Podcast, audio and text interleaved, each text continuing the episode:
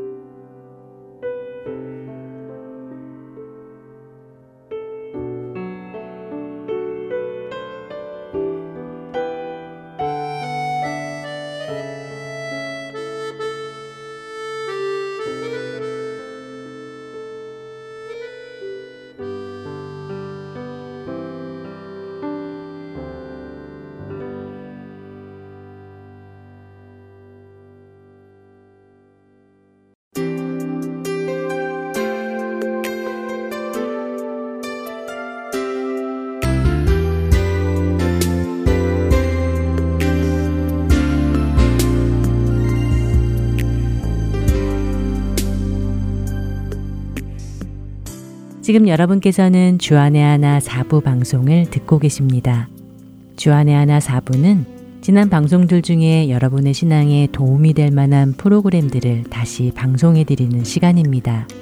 먼저 7월부터 9월까지는 2014년 7월부터 12월까지 방송된 아나크리노와 2014년 1월부터 3월까지 방송된 찬양의 말씀 속으로, 그리고 2015년 10월부터 12월까지 방송된 파워 오브 가스펠이 준비되어 있습니다. 찬양 위에 준비된 프로그램으로 이어집니다.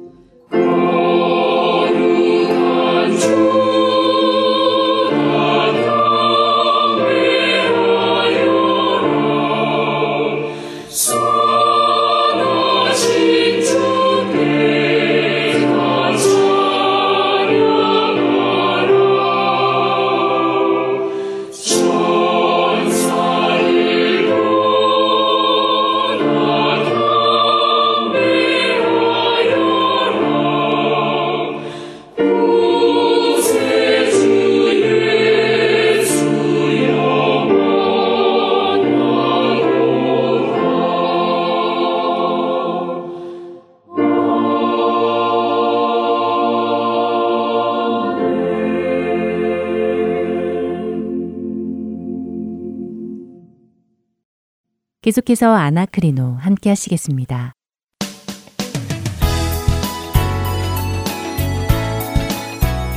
애청자 여러분 안녕하세요. 아나크리노 진행의 최강덕입니다. 여러분 안녕하십니까? 강승규입니다. 네, 아나크리노가 시작한 지 벌써 2달이 지났는데요. 네. 어떻게 애청자 여러분들이 성경을 상고해 나가시는데 도움이 되시는지 모르겠네요. 네, 처음 방송을 시작할 때부터 말씀드렸지만 이 프로그램의 목적은 청취자 여러분들과 성경을 상고해 나가며 성령님의 인도를 따라 여러분들 스스로 성경을 상고해 나가실 수 있도록 하는 것이 목적이지요. 네, 그래서 배운 것이 성경을 한두 구절만 보아서는 안 되고요. 네. 성경의 전후 좌우를 먼저 본 후에 문맥 안에서 구절을 해석해 내어야 한다는 것이었죠. 네, 그렇습니다. 성경을 한두 구절만 따서 보다 보면 앞뒤 사정을 모르기에 성경이 말씀하시려는 의도를 벗어난 해석을 하는 실수를 할 수 있기에 그렇지요. 네. 오늘 성경을 상고하는 데 필요한 또 다른 팁을 하나 드릴까 하는데요. 팁이요? 비결 같은 것을 말씀하시는군요. 어떤 것일까요? 글쎄요, 비결이라고까지 할 수 있을지는 모르겠지만요. 성경을 읽기 전에 우리가 먼저 생각해야 할 것은 성경은 도덕책이 아니라는 것입니다. 성경이 도덕책이 아니라고요? 네. 무슨 의미일까요? 도덕의 정의는요, 사회 구성원들이 양심, 사회적 여론, 관습 따위에 비추어 스스로 마땅히 지켜야 할 행동 준칙이나 규범의 총체, 외적 강제력을 갖는 법률과 달리 각자의 내면적 원리로서 작용하며 또 종교와 달리 초월자와의 관계가 아닌 인간 상호 관계를 규정한다라고 사전에는 되어 있습니다. 언뜻 이해가 되지는 않는데요. 네. 결국 인간들 사이에서 서로 간에 지켜야 할 예법인데 네. 그것이 어떤 강제력을 띤 법률은 아니라 기본적으로 마음 안에서 자진해서 지키는 것이다 라고 이야기할 수 있겠네요. 네, 그래서 도덕칙이라 함은 어떠한 사건을 해석하여 그것을 우리 인간사에 적용해서 이렇게 삶으로 더 좋은 삶을 또 예의 바른 삶을 살자라고 가르치는 책이라고 말할 수 있지요. 하지만 성경도 우리가 살아가야 할 규범에 대해서 알려주고 계시지 않은가요? 그리스도인으로 어떻게 살아가야 하는지도 알려주시고요. 물론 그렇습니다만 그것이 성경의 목적은 아닙니다. 성경은 네. 분명 우리가 사람으로서 알아야 할 도덕적인 것들을 포함하고 또 알려주고 계시지만 그것이 성경의 주된 목적은 아니라는 것이죠. 그렇다면 성경의 주된 목적은 무엇일까요? 성경의 주된 목적은 하나님께서 누구이시며 나는 누구이며 예수 그리스도께서는 누구이신가? 다시 말해 창조주이신 하나님께서 피조물이며 죄인인 우리 인간을 위해 어떻게 구원의 역사를 이루어가고 계시는가, 그 은혜가 어떤 것인가를 우리에게 알려주는 책이라고 할 수 있죠. 네. 세상의 도덕책은 어떤 존경할 만한 인물을 우리에게 소개해주고 우리가 그들을 본받아 살아가도록 권합니다. 만일 우리가 성경을 보며 성경 인물의 신앙을 본받는 것에 집중한다면요, 우리는 성경이 우리에게 전하시는 메시지를 놓치게 됩니다. 성경이 우리에게 전하는 메시지를 놓치게 된다고요? 네. 그거 참 의외인데요. 예, 많은 경우 우리는 성경의 어떤 인물을 바라보며요, 그가 이러저러 해서 하나님의 축복을 받았다. 그러니까 우리도 그와 같이 해서 하나님의 축복을 받자라는 관점에서 성경의 인물들을 바라보는 경우가 많습니다. 그렇죠. 대부분이 그렇게 하자라고 하는 것 같은데요. 네, 사실 우리가 성경에서 보아야 하는 것은 사람이 어떻게 한 것보다 하나님께서 어떻게 하시는가입니다. 그 예를 오늘 한번 같이 상고하고 싶은데요. 상고할 인물이 참 많지만요, 대부분이 그 내용이 길어서 오늘은 아주 짧은 이삭에 관해 잠시 상고해 보기 원합니다. 이삭이요? 아브라함의 아들을 말씀하시는군요. 그렇습니다. 최강덕 아나운서는 이삭하면 무엇이 떠오르십니까? 이삭하면 아브라함이 100세에 얻은 아들이고 네. 또 아버지가 번제로 드리려 할 때도 네. 순종했고 그 후에 리브가와 결혼해서 부자가 되었고 예.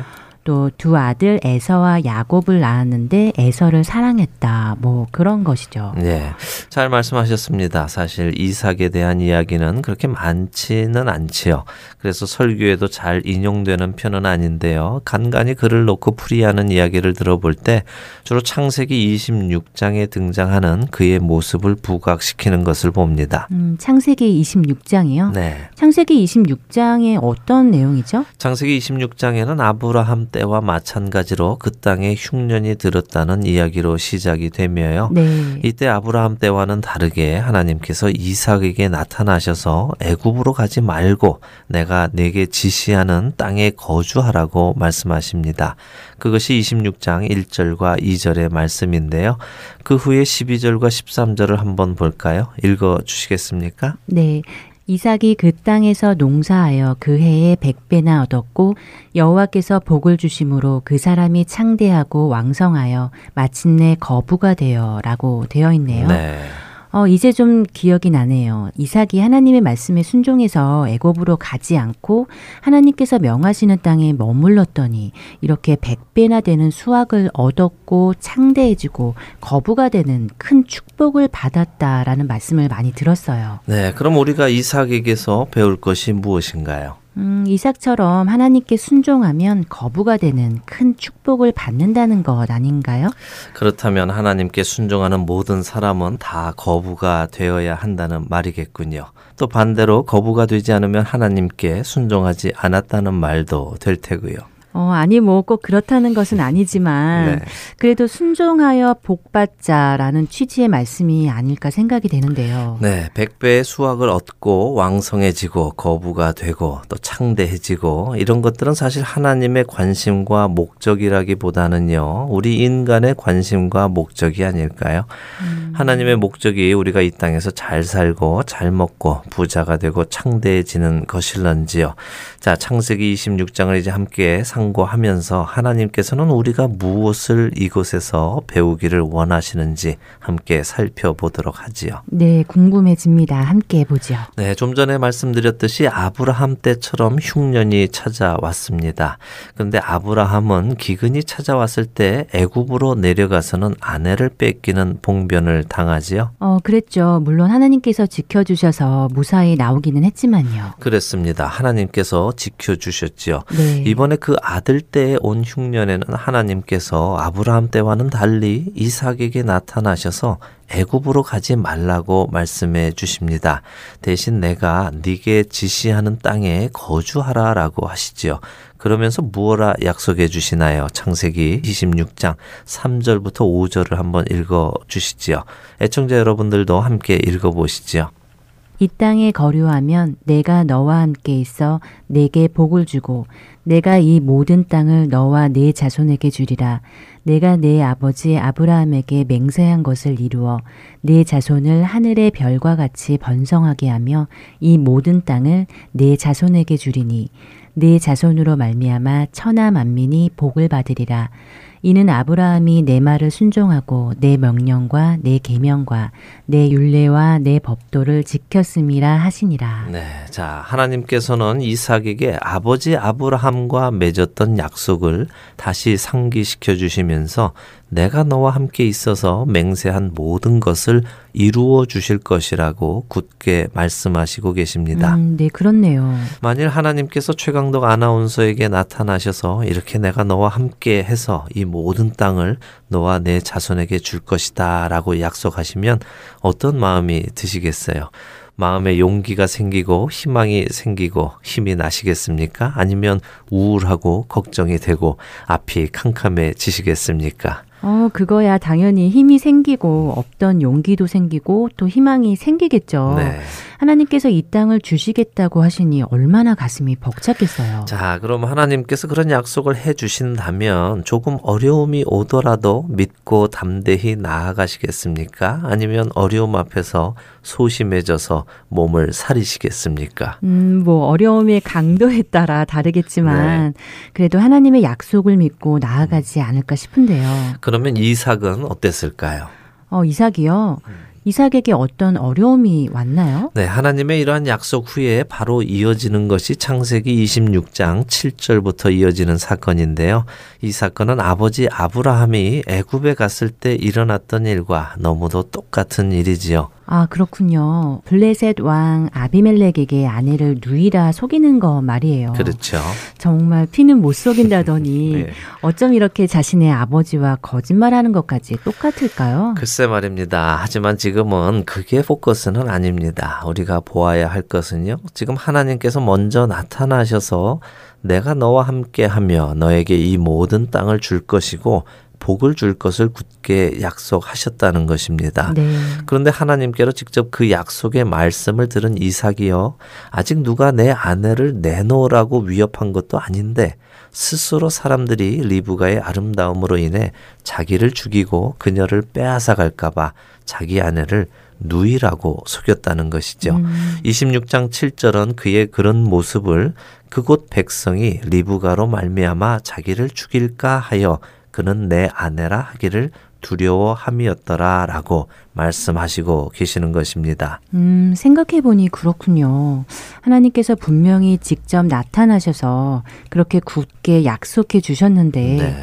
이삭의 믿음이 생각보다 좋지 않았군요. 이삭에게 조금 실망이 되는데요. 뭐 실망하실 것 없습니다. 사실 이삭의 모습이 우리 모두의 모습이니까요. 네. 하나님께서 수많은 약속의 말씀을 이 성경에 직접 담으셔서 우리에게 주셨지 않습니까? 네. 그런데도 우리는 여전히 이 땅에 살아가며 어려운 일이 닥칠 때 낙심하고 또 두려워하여 스스로 그 문제를 풀어보려고 세상적인 방법을 동원하지요. 이삭의 경우도 그런 것 아니겠습니까? 네, 갑자기 제 스스로 부끄러워지는데요. 예. 저 역시 바로 이삭의 모습을 가지고 있거든요. 네. 하나님의 약속의 말씀을 온전히 믿지 못하고 또 어려울 때 스스로 살 길을 찾아가는 모습이 정말 저의 모습이네요. 네, 좀 더 보도록 하지요. 네. 블레셋의 왕 아비멜렉은 리브가가 이삭의 아내라는 것을 알게 됩니다. 그리고는 거짓말을 한 이삭을 오히려 책망하지요.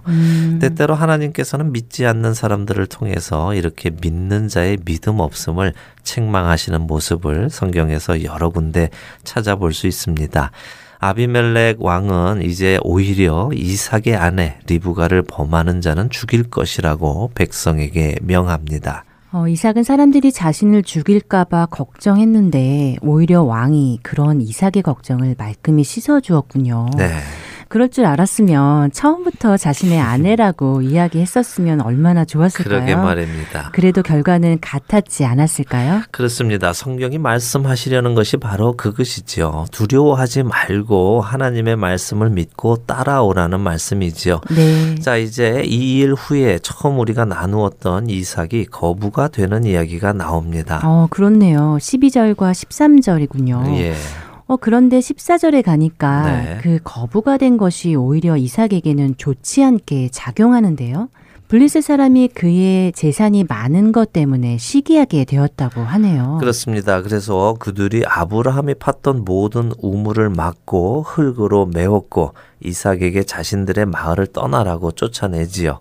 그 다음은 어떻게 됩니까? 네, 17절부터 보면 이삭이 그곳을 떠나 가는 곳마다 우물을 팠는데 사람들과 다투게 되면서 계속해서 다른 곳으로 옮겨가게 되는 것이 21절까지 나오는군요. 그렇습니다. 그리고 23절에는 이삭이 부엘세바로 올라갔다고 나오지요. 네. 이 부엘세바는 아버지 아브라함이 살던 그곳이며 자신이 태어났던 곳이기도 합니다. 이삭은 이제 자신의 고향이며 아버지의 집이 있던 곳에 돌아온 것이지요. 이렇게 돌아온 그에게 어떤 일이 일어납니까? 24절을 한번 읽어주시지요. 그 밤에 여호와께서 그에게 나타나 이르시되 나는 네 아버지 아브라함의 하나님이니 두려워하지 말라. 내 종 아브라함을 위하여 내가 너와 함께 있어 네게 복을 주어 네 자손이 번성하게 하리라 하신지라. 하나님께서 또 나타나셔서 네. 다시 전에 하셨던 약속의 말씀을 해주시는군요. 그렇습니다. 하나님께서는 다시 약속의 말씀을 되풀이해서 이삭에게 주십니다. 내가 너와 함께 있어 복을 주어 내 자손이 번성하게 하리라 라고 그대로 다시 말씀하시지요. 그런데 이번에 하나님이 나타나신 후에 이삭의 반응은 처음에 하나님이 나타나셨을 때와는 사뭇 다른데요. 어떻게 달라졌을까요? 25절에 보니까요. 네. 이삭이 그곳에 제단을 쌓고 여호와의 이름을 부르며 거기 장막을 쳤더니 이삭의 종들이 거기서도 우물을 팠더라 라고 하시네요. 네. 이삭이 제단을 쌓고 하나님께 예배를 드렸다는 뜻이군요. 그렇죠. 이제야 이삭에게 하나님이 나의 하나님이 되시는 경험이 찾아온 것이라고 볼 수 있죠.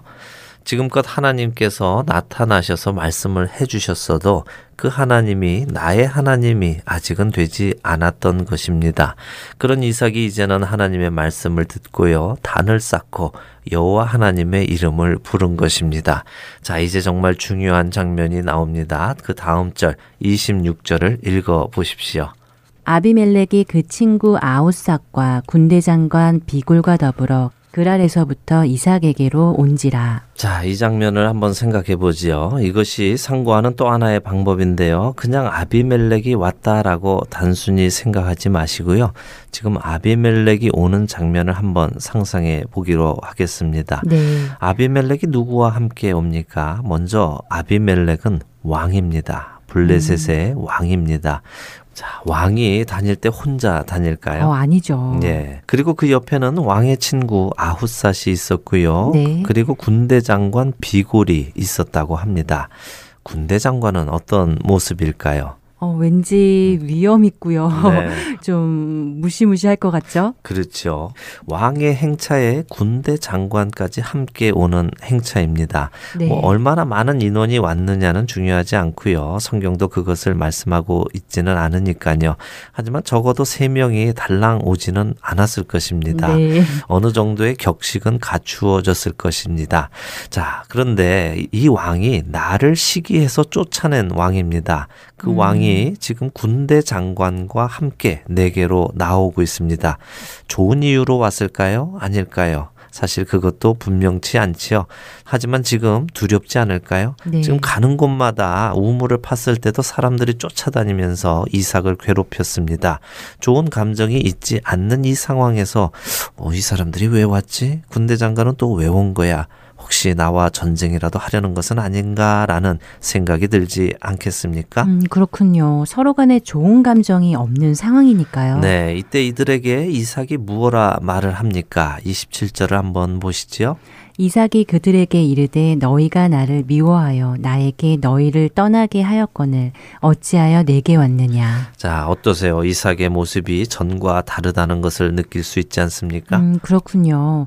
처음 하나님께서 나타나셨을 때 이삭은 아무도 협박하지도 않았는데 사람들이 자기를 죽일까봐 아내를 누이라고 속이는 비겁함을 보여주었잖아요. 그렇죠. 지금 하나님은 나의 하나님으로 고백하는 경험을 하고 나니까 아비멜렉 왕이 군대 장관인 비골까지 데리고 와서 마치 전쟁을 할지도 모르는 이 상황에서 주눅든 듯한 톤이 아니라 오히려 그들을 책망하며 따지듯이 왜 왔냐고 당당하게 묻는 모습이 느껴지는데요. 네, 이삭이 변했지요. 전과 같이 겁 많고 두려워하는 이삭이 아니라 담대한 모습의 이삭으로 변했습니다. 자, 성경은 우리에게 무엇을 말씀하시려는 것이겠습니까? 자, 여기서 우리는 이렇게 변한 이삭을 바라보며 우리의 믿음을 키우자라고 해야 하겠습니까? 아니면 이삭을 변화시켜 믿음의 사람으로 만들어 가시는 하나님의 손길을 바라보며 우리의 삶을 그분께 맡기자라고 해야 하겠습니까? 하나님께서는 이삭을 거부로 만드셨습니다. 하지만 하나님께서 이삭을 거부로 만드신 것은 그로 잘 먹고 잘 살라고 만들어주신 것이 아닙니다. 그렇게 그가 거부가 됨으로써 사람들은 그를 시기하고 그를 내쫓게 되었고요. 그는 이곳저곳을 떠돌아 부활세바로 돌아와서 하나님을 나의 하나님으로 고백하게 되는 것입니다. 성경에서 하나님께서 누구에게 물질적인 축복을 허락하시거나 또 물질적인 고충을 허락하실 때에는 다 이유가 있으신 것입니다. 그렇군요. 그가 거부가 되지 않았다면 이런 일도 일어나지 않았겠군요. 13절에 그가 마침내 거부가 되었다고 하는데 거기에 그런 뜻이 있는 것 같아요. 마침내 거부가 되니 사람들이 시기하기 시작했다는. 잘 지적하셨습니다. 성경을 읽으며요. 말씀 한마디 한마디를 주의 깊게 생각하며 또 머리에 그림을 그리며 읽어가시고 무엇보다도 성령님께서 주시는 지혜를 사모하며 읽어가시면 성령님께서 우리에게 하나님의 마음을 이해하도록 해주실 것입니다. 그것이 바로 하나님께서 우리에게 성경을 주신 목적이십니다. 맞습니다. 우리는 너무 현상만을 보는 것 같아요. 그가 거부가 되었다는 사실에만 초점을 맞추었었는데 사실 하나님의 초점은 이삭을 믿음의 사람으로 빚어가시는 것이었고 또 물질적인 축복은 그 빚어가시는 데에 사용된 단순한 도구였군요. 맞습니다. 이제 이삭을 통해 우리가 생각할 것을 깨달은 것 같습니다. 우리가 아무리 하나님의 말씀을 옆에 끼고 살아도 또 들으며 살아도 그 하나님이 나의 하나님이 되시는 고백이 없다면 하나님의 말씀이 내 삶에 아무런 영향을 끼치지 않는다는 것을요. 맞습니다. 그것은 하나님의 말씀에 능력이 없는 것이 아니라 믿지 않는 자는 하나님과 관계가 없기 때문에 능력이 없다는 것이지요. 네, 그리고 우리가 하나님을 나의 하나님이라고 고백할 수 있는 유일한 이유는 바로 나를 구원하신 예수 그리스도의 공로이지요. 네. 이 은혜가 없었다면 우리는 여전히 우리의 죄 속에서 살아갈 수밖에 없는 존재일 것입니다. 네, 창세기 26장 이삭을 상고하면서 많은 것을 생각했습니다. 네. 우리가 하나님을 믿는다면 하나님께서 주신 모든 약속을 믿고 담대히 이 세상에서 하나님의 자녀로 두려움 없이 살아가야 한다는 것과 네. 또 그렇게 할 수 있다는 것을요. 네. 우리 모두에게 이런 축복이 임하기를 소원하면서 네. 오늘 아나크리노 마쳐야 할 것 같습니다. 네, 함께해 주신 여러분들께 감사드립니다. 다음 주 이 시간 다시 찾아뵙겠습니다. 안녕히 계십시오. 안녕히 계세요.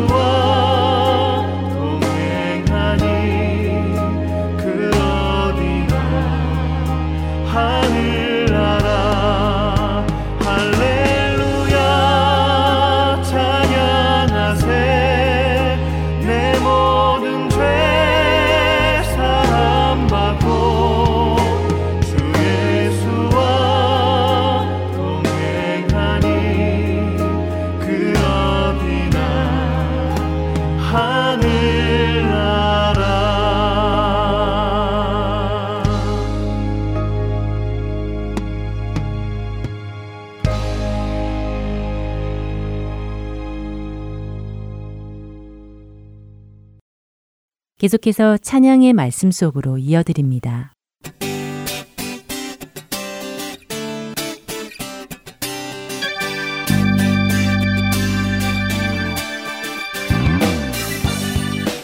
애청자 여러분 안녕하세요. 찬양의 말씀 속으로 박영규입니다. 어느덧 2014년 8월 마무리가 되어갑니다. 처음 다짐하셨던 일들 계획대로 해나가고 계시나요? 1월 4일 첫 시간 여러분들과 함께 나누었던 곡 혹시 기억하시나요? 내 손을 주께 높이 듭니다 라는 찬양곡이었습니다. 이사야 61장 3절의 말씀으로 만들어진 찬양이었죠? 이사야 61장 3절의 말씀입니다. 무르시온에서 슬퍼하는 자에게 화관을 주어 그 죄를 대신하며 기쁨의 기름으로 그 슬픔을 대신하며 찬송의 옷으로 그 근심을 대신하시고 그들이 의의 나무 곧 여호와께서 심으신 그 영광을 나타낼지라 일거됨을 받게 하려 하심이라 라는 말씀을 통해 우리를 구원하여 주신 예수님께 감사함으로 또 경외함으로 손을 높이 들며 찬양을 드리는 것이라고 함께 나눴었습니다. 오늘은 주제를 돌려 손을 높이 들다 라는 의미에 대해서 나누어 보려고 합니다. 잠깐 함께 들어보신 후에 이야기 계속 나누겠습니다.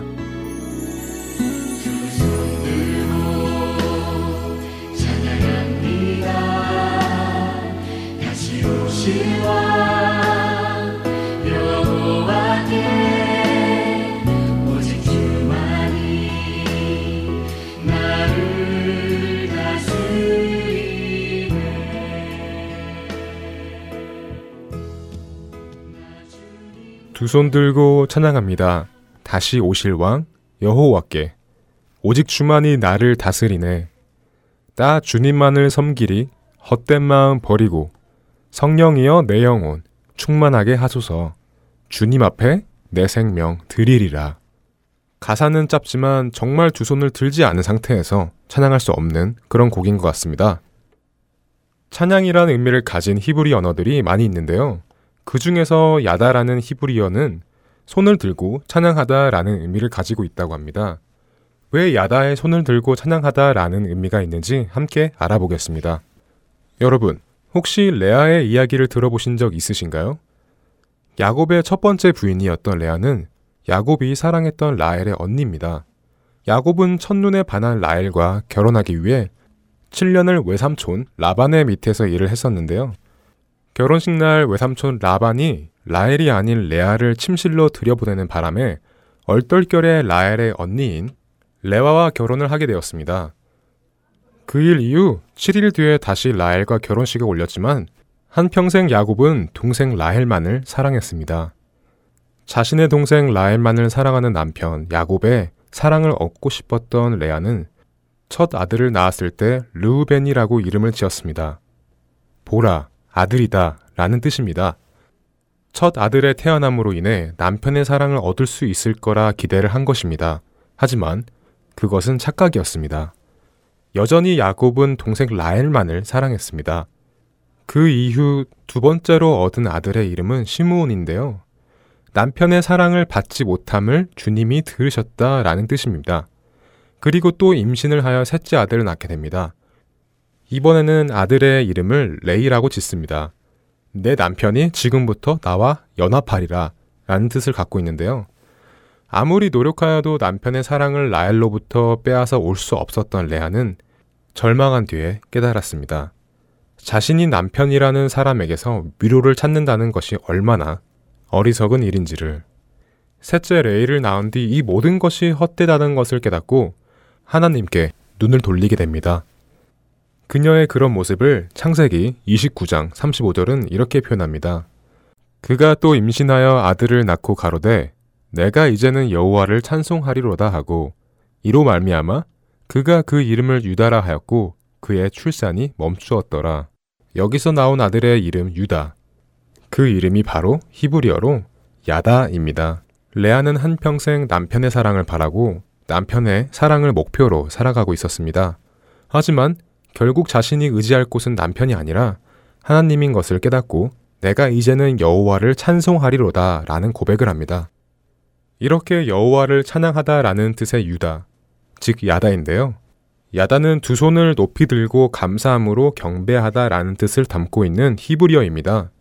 그리고 우리들이 이 곡에서 생각해야 할 것이 또 한 가지 더 있습니다. 지난 시간에 우리는 마라나타라는 곡에서 다시 오실 예수님을 기다리는 마음을 나누었습니다. 그런데 두 손 들고 찬양합니다 라는 곡의 가사에서는 다시 오실 왕 여호와께 라고 나와 있습니다. 하지만 우리가 지난 시간에도 함께 나누었듯이 다시 오실 분은 여호와가 아니라 예수님이라고 해야 되지 않을까요? 물론 예수님과 하나님은 본래 동등한 본체시며 같은 분이십니다. 하지만 성경에서도 예수님께서 다시 오실 것임을 분명하게 말씀합니다. 그렇기에 가사를 두 손 들고 찬양합니다. 다시 오실 왕 예수님께로 해야 올바를 것 같습니다. 이 곡의 원어 가사를 보면 I lift my hands to the coming king, the great I am으로 되어 있습니다. 원곡이 꼭 여호와 하나님을 지칭하는 것이 아니라 이제 다시 오실 만왕의 왕 예수 그리스도이심을 지칭하고 있는 것입니다. 예수님께서 속히 오신다고 하셨습니다. 다시 오실 왕 예수님께 두 손 들고 전심으로 찬양하시길 바라며 다시 한번 두 손 들고 들어보겠습니다. 애청자 여러분, Let's lift our hands to the coming king. 저는 다음 이 시간 다시 찾아뵙겠습니다. 안녕히 계세요.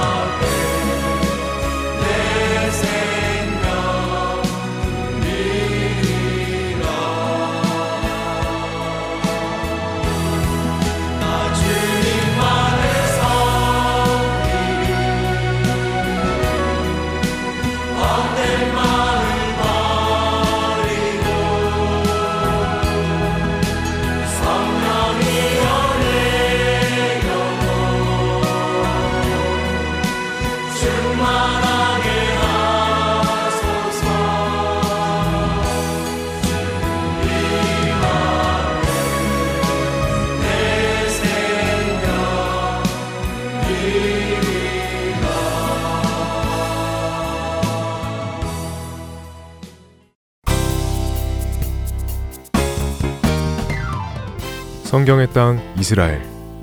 그 땅을 알지 못하고 성경만 읽을 때 우리가 놓치는 것들이 있습니다. 성경의 지리적 배경과 역사적 배경을 함께 공부하며 다윗의 일생을 따라 성경 속으로 여행을 떠나는 프로그램. 베들레헴에서 예루살렘까지. 이스라엘에서 사역하시는 유병성 목사님께서 주안의 하나 1부에서 여러분을 초대합니다.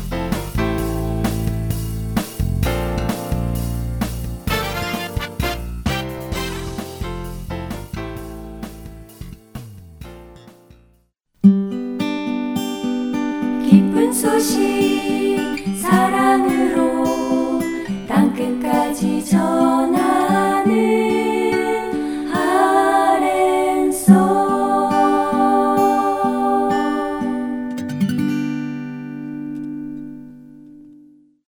이어서 송민호 목사님이 전해주시는 복음의 메시지 파워 오브 가스펠 이어드립니다.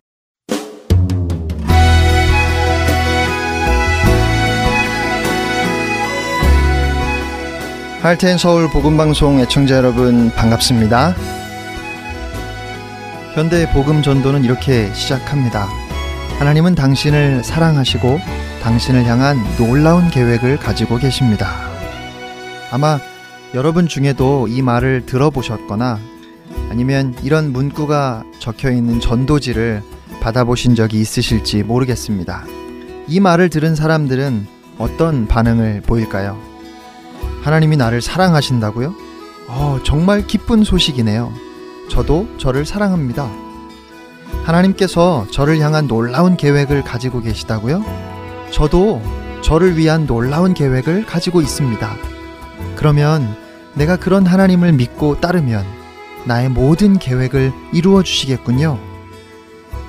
인본주의에 젖어 있고 자기중심적이고 그리고 자기 자신을 매우 사랑하는 오늘날의 현대인들은 아마도 이런 반응을 보이지 않을까요? 여러분, 이것이 얼마나 잘못된 방향으로 우리를 인도하고 있는지 보이십니까? 하나님께서 우리를 사랑하시고 우리를 위한 놀라운 계획을 가지고 계시다는 말이 틀린 것은 아닙니다. 다만 이 진술은 완전하게 완성되지 못한 진술이지요. 이 진술은 하나님에 관해서 한쪽 측면, 한쪽 방향만을 말하고 있습니다. 하나님은 당신을 사랑하십니다. 물론 이것은 진리입니다. 하지만 그러면 하나님이 공의로우신 분이라는 사실은 어떻습니까? 하나님의 거룩하심은요. 믿지 않는 자들을 향한 그 하나님의 진노는 어떻습니까? 복음을 전하는 데 있어서 우리는 너무 많은 것을 놓치고 있다고 생각합니다. 그래서 하나님께서 당신을 향한 놀라운 계획을 가지고 계십니다 라고 말하기보다는 당신은 하나님을 위해 창조되었습니다. 당신은 하나님의 영광, 하나님의 기쁨을 위해서 지으심 받았습니다. 지금 여러분이 너무도 공허하고 커다란 상실감을 가지고 있는 이유는 하나님께서 지으신 목적대로 살아가지 않기 때문입니다. 여러분, 이것이 성경적인 진술입니다. 어떤 전도지는 또 이렇게 시작합니다. 당신은 천국에 가기를 원하십니까? 여러분, 이 세상에 누가 천국에 가는 것을 원하지 않을까요? 모든 사람들이 천국에 가고 싶어 할 겁니다. 문제는 천국에 갔을 때 그곳에 하나님이 계시는 것을 원하지 않을 뿐입니다. 모든 사람들이 완벽한 장소, 꿈의 장소, 유토피아를 꿈꾸지요. 그리고 그 유토피아는 자기가 바라고 자기가 원하는 모든 것을 다 얻을 수 있는 곳입니다. 그래서 당신은 천국에 가기를 원하십니까? 라는 질문은 복음을 위한 바른 질문이 아닙니다. 이렇게 물어야 합니다. 당신은 하나님을 원하십니까? 사랑하는 여러분, 하나님의 복음을 듣고 나서 하나님이 여러분에게 소중한 분이 되셨습니까? 여러분은 예수 그리스도를 향한 새로운 열망을 가지고 계신가요? 여러분은 의를 갈망하고 있습니까? 이것이 바로 우리가 던져야 할 질문인 겁니다. 성경으로부터 분리되고 교회 역사로부터 떨어져 있는 이러한 복음 전도 때문에 교회가 복음을 몇 가지 신조로 축소하면서 구원받지 못한 사람들이 구원받았다고 착각하도록 만들었고 거짓된 구원의 확신을 갖도록 만들었습니다. 그래서 오늘날 수많은 사람들이 스스로를 그리스도인이라고 믿고 있죠. 실제로는 그리스도인이 아닌데도 말입니다. 구원받은 은혜의 증거를 보여주지 못하면서도 구원을 확신하는 사람들이 많습니다. 잘못된 복음 전도 때문에 교회는 여전히 육적인 사람들로 가득 차 있습니다. 입으로는 하나님을 안다고 말하지만 삶으로는 오히려 부인하는 세속적인 사람들의 모임이 되어버렸다는 것입니다. 그런데 이와 대조적으로 성경은 그리스도를 믿는다고 고백하는 사람들에게 그 회심의 경험을 엄밀하게 점검하라고 요구합니다. 또 회심 이후의 삶을 자세히 살펴보아서 자신의 구원을 확신할 수 있어야 한다고 그렇게 권고합니다. 고린도전서 3장 1절에서 3절 말씀을 제가 읽겠습니다. 하나님의 말씀입니다. 형제들아, 내가 신령한 자들을 대함과 같이 너희에게 말할 수 없어서 육신에 속한 자 곧 그리스도 안에서 어린 아이들을 대함과 같이 하노라. 내가 너희를 젖으로 먹이고 밥으로 아니하였노니 이는 너희가 감당하지 못하였음이거니와 지금도 못하리라. 너희는 아직도 육신에 속한 자로다. 너희 가운데 시기와 분쟁이 있으니 어찌 육신에 속하여 사람을 따라 행함이 아니리요. 고린도 교회는 큰 축복을 받았던 교회입니다. 그리스도 안에서 모든 언변과 지식에 풍족했고 모든 은사에 아무 부족함이 없었습니다. 그런데 그들에게 심각한 문제가 있었습니다. 그들 가운데는 다툼, 분쟁, 시기, 우월의식, 교만, 부도덕, 교인들끼리의 법정 소송, 세속적인 삶, 자유의 남용, 무질서한 예배, 부활 교리에 대한 불신이 있었습니다. 여러분, 소름 끼치지 않으세요? 오늘 현대 교회의 모습과 너무 똑같지 않습니까? 그런 고린도 교회를 향해서 사도 바울은 엄하게 책망하고 있습니다. 그런데 그 책망의 내용을 우리가 주의 깊게 들어야 합니다. 바울은 고린도 교회 신자들을 부드럽게 달래지 않았습니다. 그가 쓸 수 있는 가장 강력한 표현을 사용해서 아주 호되게 꾸짖고 있습니다. 그나마 좋게 말하면 그들이 아직 단단한 음식을 먹을 수 없는 어린아이와 같은 그리스도인이라고 했고, 나쁘게 말하면 저는 이것이 바울이 진짜 말하고 싶었던 표현이라고 생각하는데요. 거듭나지 못한 육적인 사람, 곧 하나님의 성령을 받지 못한 채 교회 밖의 사람들과 조금도 다르지 않게 살아가는 사람일 뿐이라고 그렇게 강하게 책망했습니다. 바울은 고린도 교회 신자들의 그 경건하지 못한 모습에 대해서 두 가지 가능성을 제시하는 겁니다. 하나는 고린도 교회 신자들이 한동안 잘못 행했지만 책망과 훈계를 통해 다시 참된 경건과 거룩함을 쫓을 수 있는, 지금은 그저 미성숙한 어린아이 같은 그런 그리스도인일 가능성을 말하고 있고, 또 다른 하나는 그들 가운데 아직 회심하지 않은 사람들이 섞여 있을 가능성입니다. 그러면 이들의 믿음이 참인지 거짓인지 어떻게 알 수 있을까요? 그것은 바울의 책망을 받아들이는 태도를 보면 알 수 있습니다. 첫 번째 경우라면 그들이 진실하게 믿음을 고백했지만 아직 성숙하지 못해서 제멋대로 살았던 것이라면 바울이 책망할 때 회개하고 다시 돌이킬 것입니다. 그러나 두 번째 경우라면 여전히 그들은 회심하지 않은 사람들이라면 경고를 무시하고 계속 죄를 짓거나 잠시 행위를 바르게 했다가 또다시 어리석은 행동을 되풀이할 것입니다. 물론 다시 반복해서 말씀드리지만 참된 그리스도인이라고 해서 이 세상에서 온전히 거룩해지는 것은 아닙니다. 천국에서 영화롭게 되기까지 아무리 경건한 삶을 살고 있다고 해도 여전히 죄와의 싸움이 계속됩니다. 그리고 그 과정에서 우리는 또 실패를 경험할 것이고, 그러면 다시 회개하고 고백함으로 믿음을 회복해야 합니다. 그러나 믿음이 연약하더라도 진지하게 죄와 맞서 싸우며 조금씩 거룩해져가는 그 참된 그리스도인과 그리스도를 믿는다고 하면서 세상과 도무지 구별이 안 되는 세속적인 삶을 살아가는 거짓 그리스도인은 확연한 차이가 있습니다.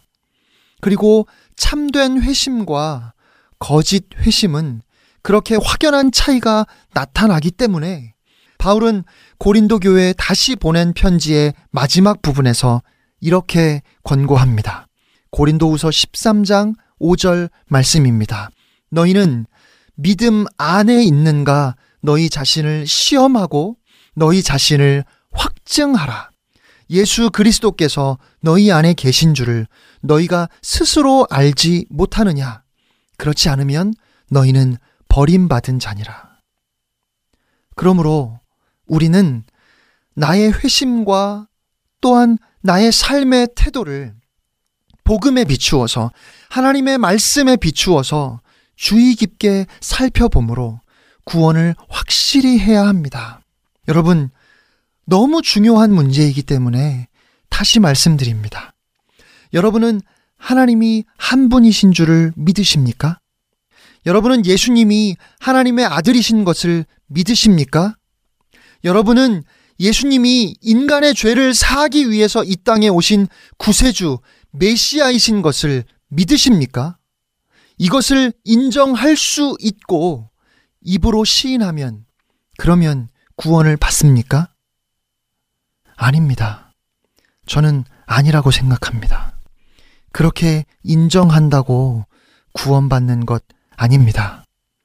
왜냐하면 그와 같은 지적인 동의는 마귀도 하기 때문에 그렇습니다. 마귀는 예수님을 보았을 때 다윗의 자손이여 아직 때가 이르지 않았는데 어찌 나를 괴롭게 하려고 왔나이까 라고 두려워 떨며 고백했던 적이 있었고, 예수님이 공생애를 시작하실 때 예수님이 십자가의 길을 가는 것을 어떻게든 막아보려고 3번이나 예수님을 시험해서 그 길을 가시지 못하도록 그렇게 유혹을 한 적이 있었습니다. 왜냐하면 예수님이 하나님의 아들이시라는 것과 그리스도, 구원자라는 것을 마귀가 확실하게 알았기 때문에 그래요. 그래서 야고보서 2장 19절에 말씀하시기를 네가 하나님은 한 분이신 줄을 믿느냐 잘하는도다. 그런데 그것은 귀신들도 믿고 떠느니라. 이렇게 말씀했습니다. 하나님이 한 분이신 것, 예수님이 하나님의 아들이신 것, 그것은 귀신도 압니다. 그러니까 믿는다는 말은 단순히 그렇게 지적으로 안다거나 동의하거나 인정한다는 의미가 아닌 겁니다.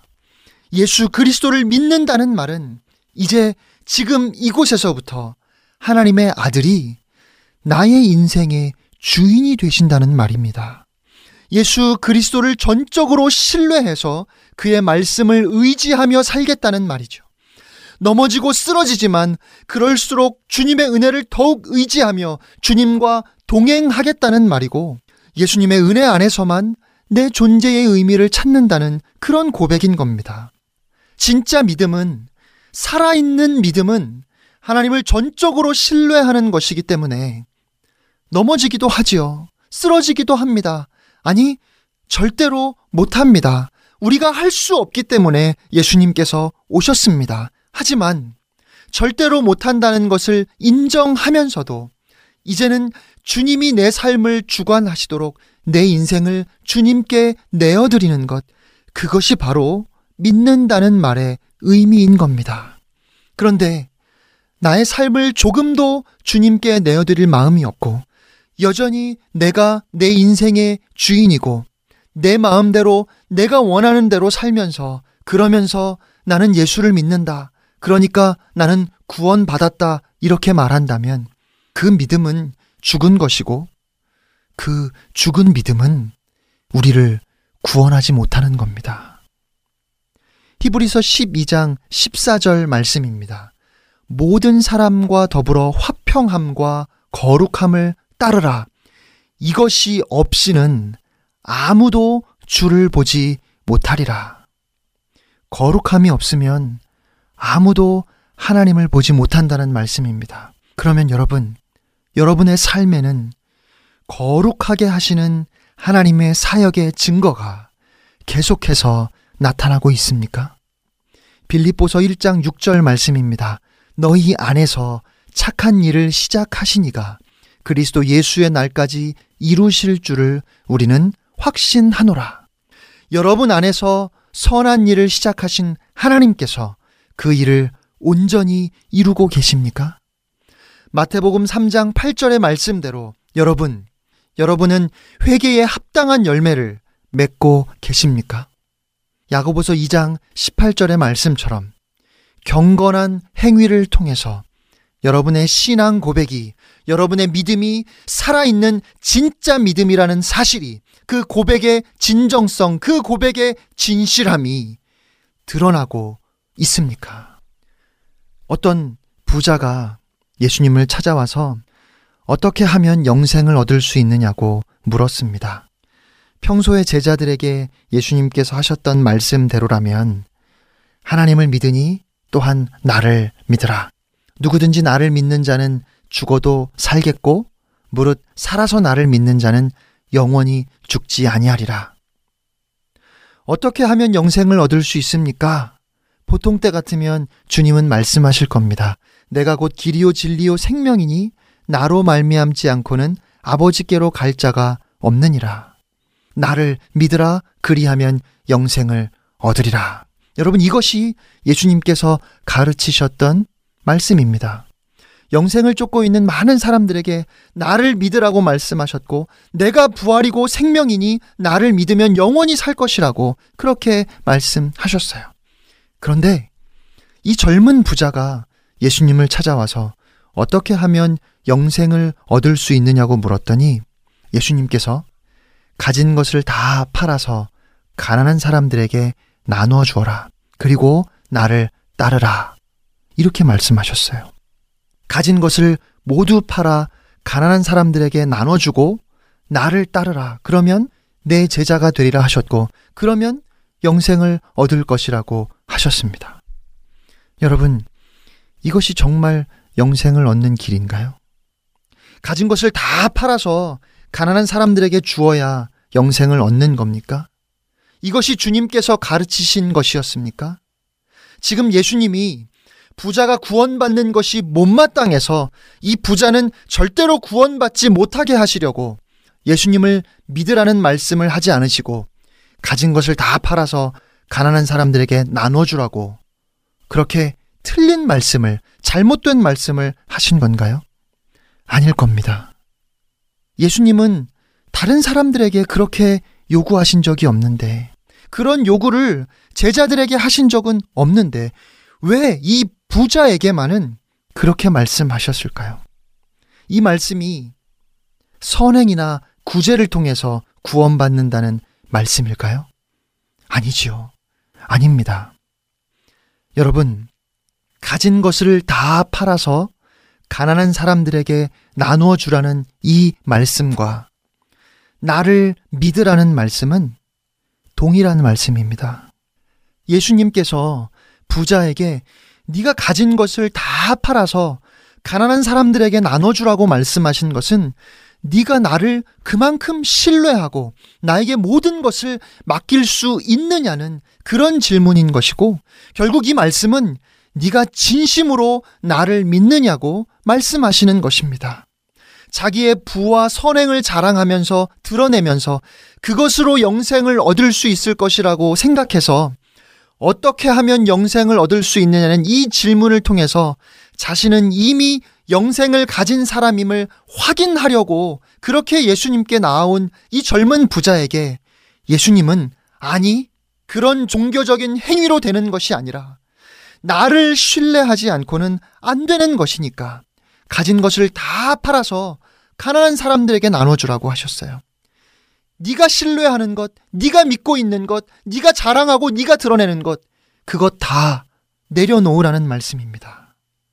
그것은 이 부자가 가지고 있었던 잘못된 생각, 잘못된 이해 때문인데, 그런데 오늘 현대인들이 그렇게 이해하고 있는 것 같아요. 그래서 오늘과 같이 믿음이 단순한 지적인 동의 정도로 이해되는 이 시대에 예수님께서 다시 복음을 전하신다면 내가 하나님의 아들인 것과 온 세상의 구주임을 믿느냐는 우리 귀에 너무 익숙하고 그런 막연한 말보다는 너의 인생의 주인의 자리에서 내려오고 내가 너의 인생의 주인이 될 수 있겠냐는 말로 바꿔서 물어보실 것 같습니다. 여러분, 여러분은 예수님께 여러분의 인생을 맡기시겠습니까?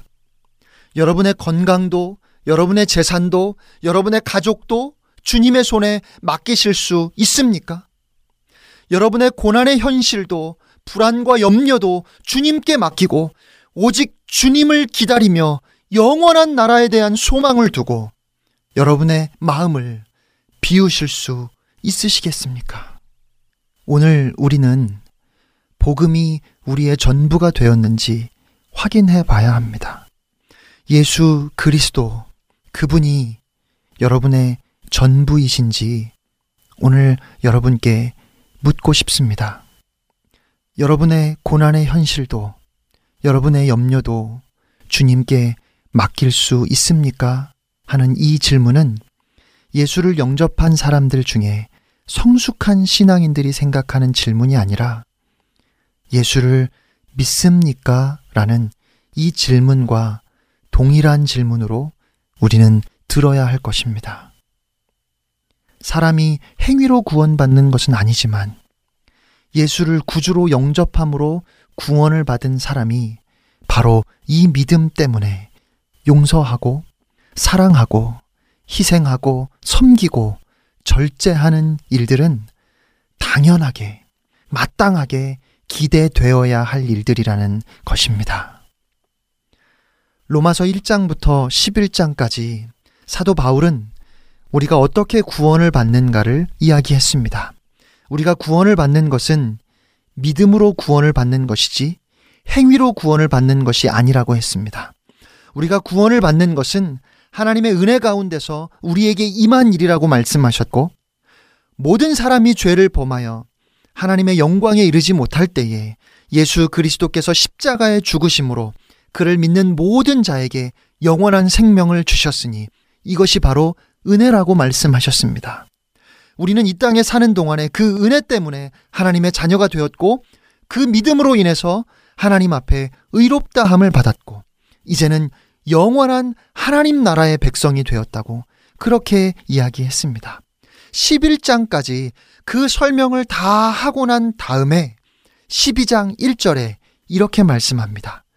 그러므로 형제들아, 내가 하나님의 모든 자비하심으로 너희를 권하노니 너희 몸을 하나님이 기뻐하시는 거룩한 산 제물로 드리라. 이는 너희가 드릴 영적 예배니라. 그런데 너희가 드릴 영적 예배니라 라고 할 때 이 영적이라는 말을 일반적으로 쓸 수 있는 헬라어 단어를 쓰지 않고 특별한 헬라어 단어를 사용했습니다. 성경의 다른 부분에서도 종종 이렇게 영적 혹은 신령한이라고 번역된 단어입니다. 바로 로기콘입니다. 영어로 하면 logical입니다. 너희 몸을 하나님이 기뻐하시는 거룩한 산 제물로 드리라. 이는 너희가 드릴 마땅한, 논리적인, 합당한 예배라고 말씀하시는 것입니다. 바꿔 말하면, 그러므로 형제들아, 이렇게 우리가 구원을 받았으니까 이제 우리의 몸을, 우리의 삶을 하나님이 기뻐하시는 산 제물로 드려야 하지 않겠는가? 그렇게 묻고 있는 겁니다. 그것이 바로 영적이라는 말입니다. 그것이 마땅하고 그것이 합당하다는 그런 말씀이죠. 정말로 그렇게 구원받았다면, 그 은혜를 안다면 어떻게 살겠는가 하는 것입니다. 정말로 우리의 소망이 하늘에 있다면, 우리가 정말로 그 영원한 나라를 바라보며 산다는 그 믿음의 고백이 내 안에 있다면, 지금 우리의 상황은 못 견디게 힘들고 말할 수 없이 어렵지만, 그럼에도 불구하고 하나님의 선하신 의도 가운데 하나님께서 내 삶을 주관하시고 지키신다는 그 믿음의 고백이 나에게 있다면, 우리가 만나는 환난 가운데 불평하고 원망할까요? 아니면 기뻐하고 감사할까요? 모든 상황과 형편을 넘어서서, 아니 하나님께 대한 절대적인 신뢰 때문에 그 어려운 상황과 형편까지도 감사할 수 있는 것, 그것이 바로 구원받은 성도의 합당한 모습이라는 것입니다. 그러므로 그리스도의 은혜로 하늘의 시민권을 가진 하나님의 백성이 되었다는 고백이 우리에게 있다면 그 고백에 합당하게 살아야 하는 것입니다. 그리고 그 모습이 바로 영적인 모습, 신령한 모습인 겁니다. 영적인 모습은 신비로운 것을 이야기하는 것이 아닌 겁니다. 가장 일상적인 삶 가운데서 우리의 믿음이, 나의 고백이 내 삶 속에 묻어나게 하는 것, 그것이 바로 우리가 드려야 할 마땅한 예배입니다. 정말로 선하신 하나님께서 내 삶을 주관하신다는 그 믿음의 고백이 있다면 그런 사람은 말을 함부로 하지 않을 것이고, 그런 사람은 더 어려운 처지에 놓인 사람들을 무시하거나 함부로 대하지 않을 것입니다. 마치 이 세상에서 영원히 살 것처럼 스스로 자기 인생의 주인이 되어 살지 않을 겁니다. 아니, 그렇게 살지 않도록 노력할 겁니다. 그 고백이 진실하다면 말입니다. 물론 저는 고백했는데 그 고백대로 살지 못하는 우리의 한계와 연약함을 인정합니다. 그러니까 기도했으면서 기도한 대로 살지 못한다고 해서 다 거짓된 그리스도인이라고 그렇게 말할 수 없을 겁니다. 고백한 대로 살지 못할 바에야 차라리 고백하지 않는 것이 낫겠다고 말하는 것도 맞는 말이 아닙니다. 오늘 우리가 생각해 봐야 하는 것은, 우리가 스스로를 돌아봐야 하는 것은, 우리의 고백이, 나의 고백이 진실한가입니다. 넘어지고 실패할 때 마음의 가책을 느낄 수 있고, 자꾸만 잊어버리면 속이 상할 만큼, 그만큼이라도 진실해야 합니다. 주일날 1시간 동안 찬양도 하고 기도도 하고 말씀도 열심히 드렸는데, 예배를 마치고 일어서는 그 마음에 또 그냥 형식적인 예배를 드렸다 싶으면 마음이 불편해서 다시 돌아와 빈 예배당에 앉아서, 하나님 어떻게 해야 합니까? 하나님 저를 용서해 주세요라고 그렇게 용서를 구하고 싶은 생각이 들 만큼, 그만큼이라도 진실해야 하는 겁니다. 많은 사람들이 한국교회의 행동과 실천이 없다고 비판합니다. 안타깝게도 아니라고 할 수 없을 것 같습니다. 하지만 오늘날 한국교회의 행동과 실천이 없고 그것이 문제이기 때문에 실천을 강조하는 것, 그것은 맞는 답이 아닙니다. 말로만 하는 고백 말고 행동하고 실천해야 한다고 말할 것이 아니라, 우리는 우리의 고백에 진실함이 없다는 것을 더 지적해야 합니다. 오늘 우리의 문제는 우리의 신앙 고백이 죽은 고백과 같고 전혀 마음이 담기지 않은 고백이기 때문에, 하나님은 선하시고 하나님은 전능하시고 하나님은 나를 사랑하신다고 고백하면서도 그 고백으로 예배하지도 그 고백으로 살지도 않는다는 것이 문제이고, 그렇게 살 마음조차, 그렇게 살지 못하는 것에 대한 안타까움조차 없다는 것이, 그것이 문제입니다. 내가 죄인이라는 고백도, 예수 그리스도의 대속의 죽음을 믿는다는 고백도 천국에 들어가기 위한 시험 문제의 정답으로만 알 뿐이지 마음으로부터 우러나오는 진실한 고백이 아니기에 그 고백은 우리의 삶에 어떠한 변화도 가져다 주지 못합니다. 그리고 그런 고백은 우리를 구원할 수 없습니다. 사랑하는 여러분, 오늘 여러분의 고백은 어떻습니까? 고린도후서 13장 5절 말씀을 제가 다시 한번 읽겠습니다. 너희는 믿음 안에 있는가 너희 자신을 시험하고 너희 자신을 확증하라. 예수 그리스도께서 너희 안에 계신 줄을 너희가 스스로 알지 못하느냐. 그렇지 않으면 너희는 버림받은 자니라. 이 시간 여러분의 믿음과 삶을 복음에 비추어 진지하게 돌아볼 수 있는 은혜가 여러분 모두에게 있기를 주님의 이름으로 축복합니다.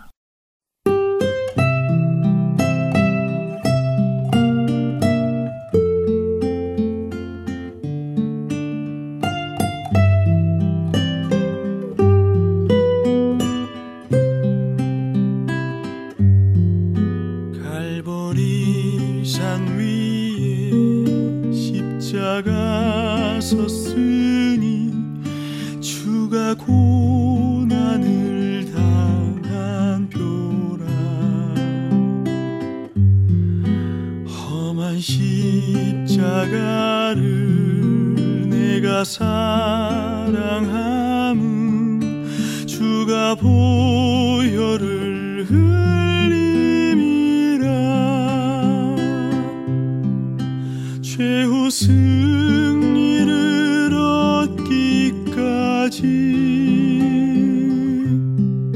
주의 십자가 사랑하리. 빛난 면류관 밖에까지 험한 십자가